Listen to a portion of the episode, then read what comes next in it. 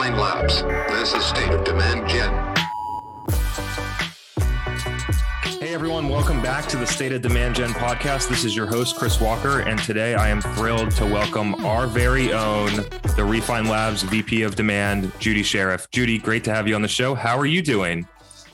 Hi, Chris. Glad to be here. I'm This doing is our- good. Excited to record my first ever podcast. This is our first true internal podcast. And so I think there'll be some interesting learnings here. Maybe the listeners, if you do enjoy it, let us know because we'll be talking about some stuff that's a little bit more deep in the things that we're working on. So uh, a good plug for people to provide feedback at dgl at refinelabs.com. Good or bad, we would love to hear it. Hopefully it's good for everyone's sake. So let's uh let's let's get into it. Um, so before we get into kind of like the main discussion, I just wanted to talk through maybe uh, a couple minutes about your background, what you what you did, how you got to where you are. I think there's a lot of marketers that listen to uh, listen to the show that are maybe earlier on in their career and they're kind of like looking to see understand different options about how they can grow in a marketing role. So would love a couple minutes on that. Yeah, for sure. I, let's see, really started when I was still in school at uh, UW here in Seattle. I was looking for some foray into the business world. What am I going to do with my life? And found a social media marketing internship when it was like before it was even monetized. What year was this? This was 2010. Mm, So, um, like Twitter was just launching. They were not really, there's no paid on social yet. It was like how our business is going to take social media and do anything with it. mhm. Uh, so I started there at a um, B2C company selling uh, e-commerce laptop cases and backpacks and cell phone cases. Super, super fascinating uh, Mhm. Industry. But joined and was like the the youngest person at the company and also the only person that was really knew anything about social media and therefore digital. It's crazy to think about in 2010, just 10 years ago, that a B2C company needed an intern because nobody understood social media. Totally. Let's just And think about that for a minute. they were like, You're young and you have a Facebook. So what should we do with our Facebook? And it became like not only social, it was like, oh great, she knows how websites work. She can change the printer cartridges. Mm. she uh, can figure out like we want to launch paid paid ads, like what's going on with Google. So I sort of was dropped into the Google suite. I mean, it was just like Google search at the time. Um, AdRoll had just launched, was like a beta user of AdRoll, one of their first first things we did there, like learned retargeting kind of as I was going. Ended up managing the e-commerce website for the company for four years and um, was their online marketing specialist. So it was everything from email to SEO to paid search to anything going on on paid social. Um, and there was a kind of a B2B component of the business too, selling into schools and, and Mhm. corporations. So I ended up getting some exposure to B2B there and really liked it met a consultant through that company who was hiring at uh, a new tech tech startup that had just rolled out here in Seattle and was looking to bring someone in to manage online marketing. So I joined that startup um, pretty early on. They'd just gotten Series B funding. Did they call it online marketing back then? Online marketing manager. Mhm. Yep, that was my title. Yeah. Uh, it's funny because now no one is really called that and it's all evolved digital or Mhm. Or growth or demand, but it was online marketing. And it was just me and a director of marketing, like figuring out how are we going to really launch marketing for this product. So I became kind of a jack of all trades at this company running emails, building out nurture, saw a big gap. Nobody was running with their marketing automation. There- was a marketing automation, but no one was really owning it. So I just took it upon myself to like learn it. It was Pardot. It was terrible. and uh, became really focused on marketing ops while also doing demand. It was kind of a hybrid role of leading the demand strategy while also admitting our marketing automation and running marketing ops for the company too. So really just grew there, spent six years at that software company and was the director of demand gen for a few years running the basically full funnel. So everything that was um, not really sales sourced was coming in through my team. We covered events, digital, all of ops, website strategy, website optimization. So really anything that's going to come in inbound. Mhm. And uh, so spent spent time there. Got hit with the COVID layoffs, and then I uh, found you on LinkedIn. Yeah, yeah, yeah. And here we are. the rest is history. Yeah. And here we are. So, um, you you kind of like jumped into it a little bit so let's just let's just move into it. And so for people that are going in the rest of the episode is going to be focused on how marketers need to look at the entire funnel right? And so uh, i still don't see this happening a lot. I did um, i don't see marketers looking inside of salesforce. They just sit inside of marketo or ad platforms. And the big risk there is you have no idea whether or not sales is actually if, whether or not the stuff that you're doing is driving contacts or actual business results. And so um, it was a huge thing for me in 2017 when I started running marketing, and the CEO only cared about how much pipeline and revenue was coming for the stuff that I was doing. Otherwise, I wasn't going to get any more budget than the $500 test they gave me for Facebook. And by looking at the pipeline and revenue data and seeing how attractive it was, we were able to grow that budget to multi million dollars over the next 12 months. And so, as a marketer, if you are looking to help, uh, if you know that your stuff is working really well and you are looking to position that to an executive, you must understand the sales metrics, being able to connect that to the things that you're doing and how to present that to an executive team about that you have confidence in these types of levers and that they will be able to deliver more if you were able to inject more resources, budget, effort, you know, subject matter expertise, whatever. And so, um, let's just get it started. How do you uh, how do you think about that? Like when you go through it with a, a customer, what you did before, or like, yeah. Where do you start? Yeah. Like what? How? Where do you? Maybe let's back up a second. I talked about why it's in, why it's important, and so I guess break it down into some of the things that you look at. Yeah, I like to, if I'm coming in and looking at a funnel, like let's say new client, for example, analyzing a business for the first time, I like to start bottom of funnel to up, kind of work backwards because I think a lot of goals that companies have are typically revenue based. I see a marketing team given you need to contribute 50% to revenue or a certain percentage amount and there's a set revenue goal provided by the sales team but marketing doesn't always necessarily have the the plan or the model to how are they going to get to that that revenue. So I like to look first at what's been happening from a closed won perspective. Where are these deals coming from? How big are the deals? How often are they closing? How much how much can we expect to see at the bottom of the funnel? And you and segment really- those based on source like um, so when you look at it, this will kind of like back up just to make sure people understand. Yeah. Like you need to look at the sources of marketing, whether on con- ideally conversion point, not first touch attribution UTMs, and then look at how um, segment into just those deals and then look at the stuff that you're looking at. Yeah. Otherwise, you're just going to see a bunch of sales data. Yeah. First segment between marketing and sales. And then even within marketing, looking at what are those primary conversion points? I mean, you and I both know there's higher intent conversions. Mm-hmm. And so seeing how those are going to differ, but exactly uh, primary campaign source or whatever that conversion point is, ideally is how we're going to going to segment the the opportunity data. Mm-hmm. I think it can be helpful to to layer on the the channel data and see source sources comparison, but ultimately you need that conversion point in there. Mm-hmm. Um, then I'm going to so, essentially back up the funnel where did the person convert before the the next action was an opportunity creation or a sales outreach? Was it a demo form? Was it them asking for a quote? Was it them filling out a free trial for your saas product? Was it um, an ebook download from linkedin? Was it a webinar registration? Was it content syndication that got pushed into your crm from a third party vendor what that is the conversion point and the conversion point matters deeply as a direct correlation with the downstream funnel metrics all the way to close one.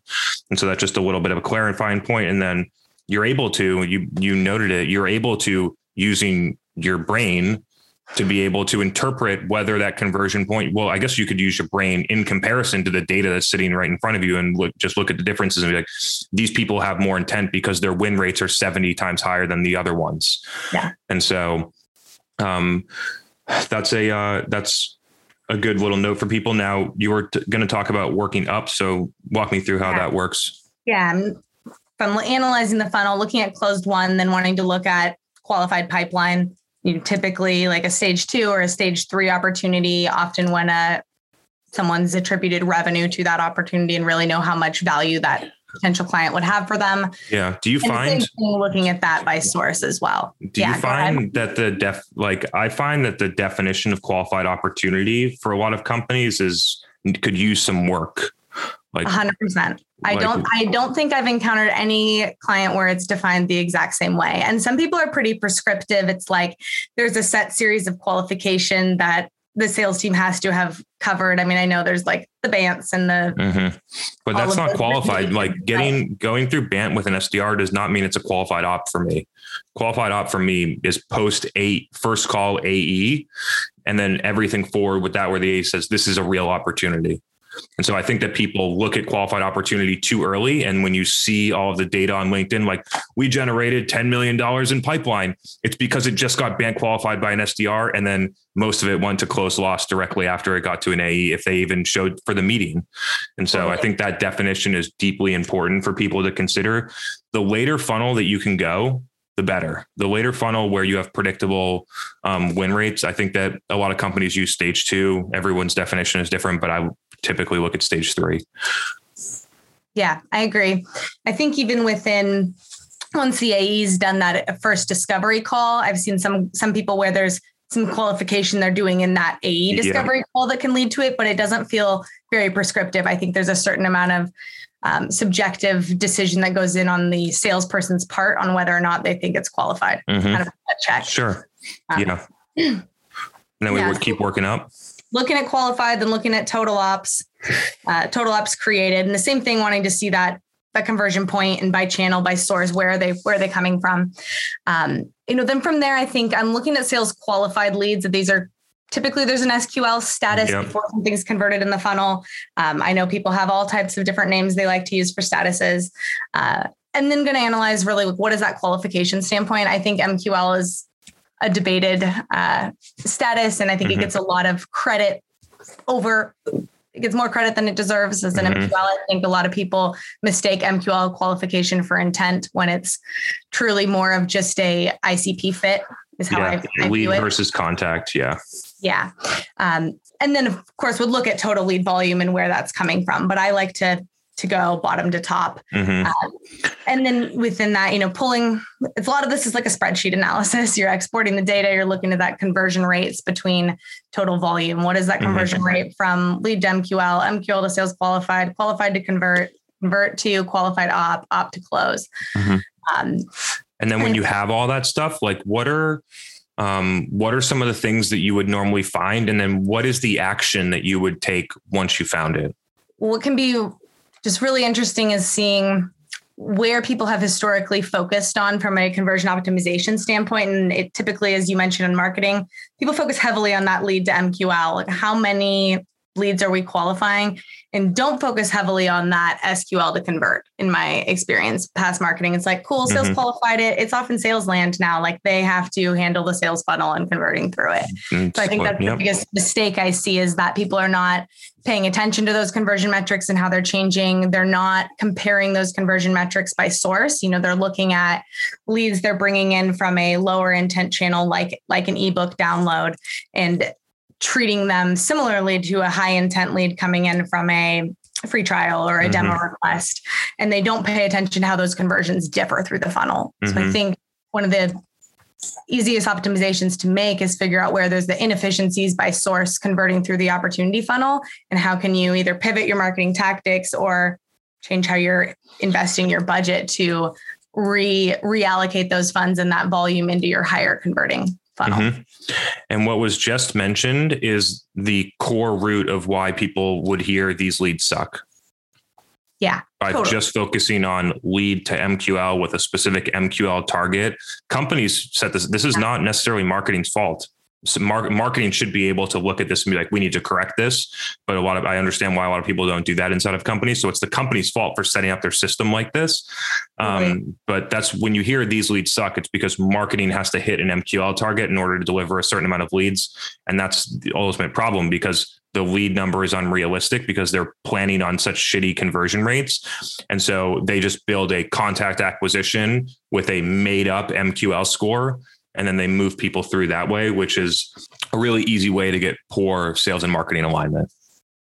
I'll see a lot of times where people are measuring the success of MQLs by how many make it to a sales accepted or a working status, which can be um, really inaccurate because a lot of times you have an SDR team that's going to accept a, a, lead if it looks like it's an ICP. So sure, you're, you know, from your gated content, you're delivering a target account contact in ICP, right job title, like right person, sales is click, cool, I'll accept mm-hmm. it, I'll work on it. Your conversion rate looks great because they're being worked by sales. Yes, but it's basically a cold call. It's basically exactly. a cold call. Exactly. Yeah. Right. Like you, you can run your MQL score and then you can pass it to sales and that or sales could just go to pick out that account that they want to go after and go into ZoomInfo and you would get the same exact conversion rates through the funnel with either of those attempts because they don't have any buying intent. And so yes, I believe I do believe that to be misleading. We need to look like we try and center on SQL in the first couple months, SQO over the next couple months, and then close one probably 2x, maybe th- 2 to 3x of the total sales cycle length into the program. Cool. So what uh what's another thing that you see often? From a overall funnel perspective? I, I mean, what we can get into, we uh, we're together now. And so we can get into the details. Like I talk about the one, like I've analyzed enough companies that are running third party content syndication, which should not be confused with lead aggregators. I see them tagged as like lead aggregators, like software advice ter- tagged as syndication. Mm-hmm. Um, but this is content syndication. A third party site gates your, your ebook and then passes you a lead.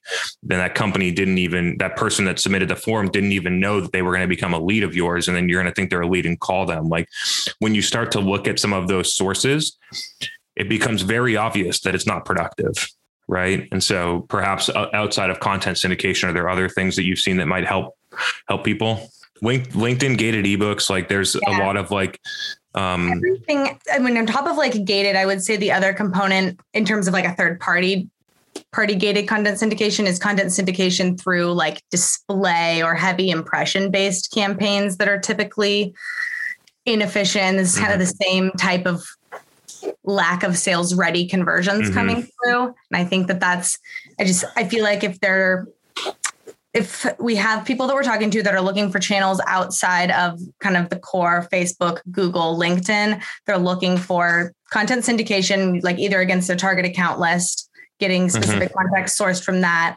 or they're looking for a heavy kind of complicated display program, either through GDN or through a know, the, the media posts of the world that you yeah, can buy yeah. display metrics there. And I think there's a lot of vanity metrics that those both of those channels provide in terms of guaranteeing cost per you know guaranteeing mm-hmm. volume because on a certain spend or guaranteeing eyeballs and this level of brand visibility because of the eyeballs there and can be super hard to prove that through the funnel and actually have anything that comes from those that's a high high intent yeah you know? And so demand marketers, if you, if you want alignment with your sales team, here's a really easy way to do it. Align with the exact metrics that they care about, which is qualified pipeline and revenue. And when you shift your mind around the actual KPI, one, you get more collaboration. Two, it changes the things that you do. Three, you start to actually look at that part of the funnel and you might find some interesting things like i it's called like so a lot of demand marketers won't think it's their job it's like revenue operations or i would call it more like revenue analytics but i believe that it's a demand marketer's job to look at that. If your if your demo to sql or sal ratio is not great that's a flag for you to go and look and understand what it is qualitatively is it because the leads are are bad because there's some type of routing problem, or what is what is the actual reason, right? And so when you get centered on a goal that's later, you actually start to get involved in the things that matter to your sales team, um, and so you might find some really interesting things. And you would look, okay, our demo to SQL rate is lower than I would expect, given that 90% of them that are filling out the demo form are in our ICP and would fit SAL criteria. So why aren't they going? Oh, well, um, we're actually it's taking us 75 minutes to route them and then we have a 9 hour SLA and so most of the leads are actually getting a call the next day of when they actually came in. And perhaps that long wait time is enough to crush your conversion rates from 90% direct in the ICP to only 25% making it to SQL and so just some interesting stories there about like um, when you look at the actual data, how it points you in the right direction when you know what the metric that matters is, which is not like marketing metrics. They need to be revenue team metrics. I mean, you and I both know how important this is, but I feel like we constantly encounter situations where marketing teams are not doing this. Marketing is is not really focused on revenue ops. What do you mm-hmm. think the reason for that is? Um, I would say there's two core or maybe three core reasons. One, their goals aren't don't incentivize them to look right? Like if you were scored on mqls you would have absolutely no reason to look. Um, the second one would just be purely that they don't know that they should right? And so no excuses anymore for anyone listening to this that you don't know that you should. You we're getting, telling you right now.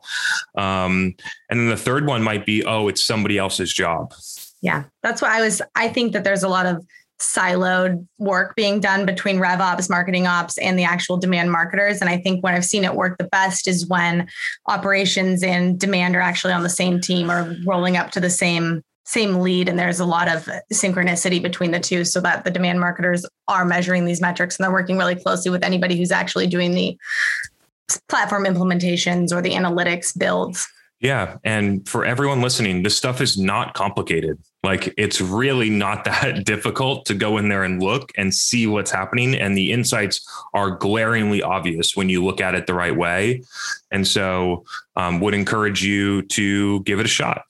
What do you think um, are the biggest mistakes that you see people making in terms of measurement? Like when we're measuring the funnel, if they're looking at all of this, let's say they're doing the analysis, what mistakes do you see people encountering?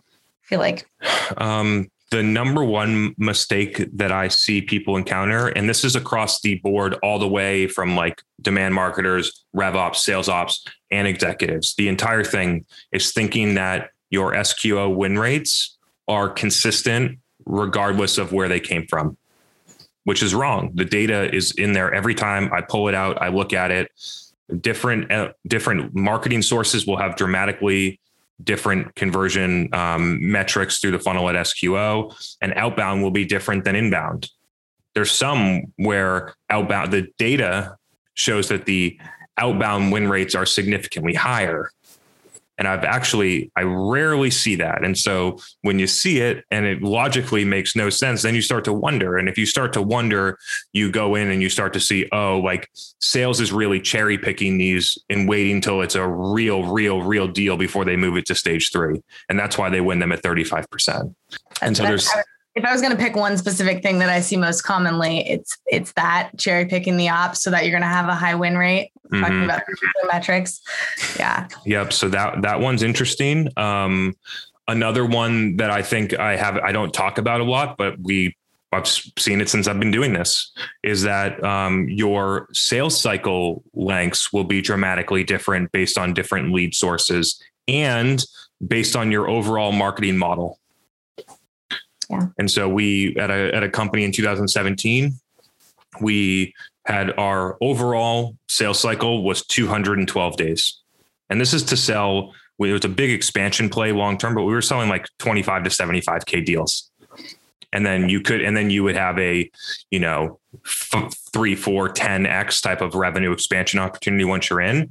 And so 212. And then we started running the marketing engine and we blended that down to like 117 days, almost cut it directly in half. Now we're working with a customer right now. They've been with us for 12 months. And so we have a clear data on before and after looking trailing 12 months before and trailing 12 months after about changing their marketing model. And their average sales cycle length marketing source before we started was 140 days. And I just looked at it last week and it's now 71 days, which is almost exactly 50% completed. There's 50, 50% reduction. The reason that it is, is because when buyers enter to you, they're further on the way done.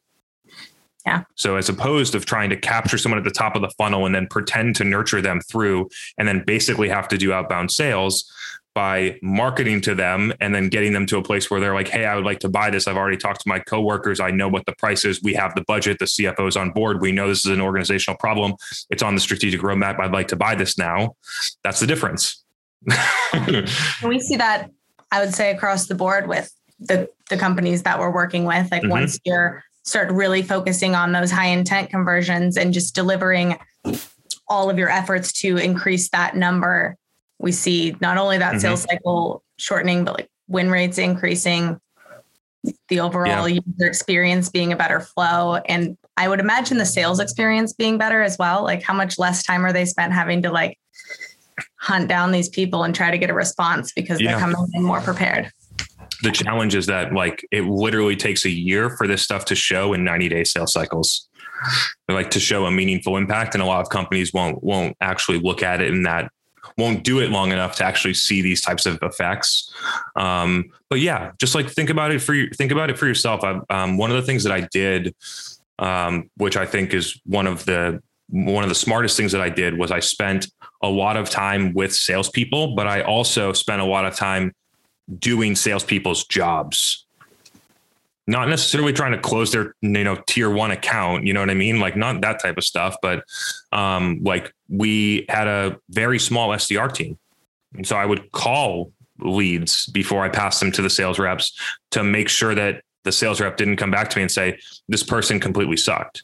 And that's how I got that? to sorry, I have to interrupt. What was your that like totally stresses me out to be an SDR? That's just like my personality. I don't feel like I would be cut out for an SDR, but how what was your it's an insight. It's a one. Yeah. The only reason that I have an empathy for sales when you give them an ebook download versus a, uh, a demo request is that I did it.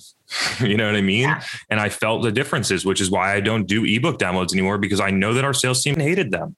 And so that's uh like I having the empathy for sales and when you pass them a difference like they know when they talk to someone whether it came from a demo or a webinar no show they know those are that's a I think it's an interesting tip maybe it's why I look at it this this way I've been looking at it like this way for probably 4 or 5 years now and it's probably because I spent so much time with the sales team the challenge with a lot of marketers that spend time with their sales team is they start to put on their sales hat you need to start to understand the sales team, but always have your marketing hat on.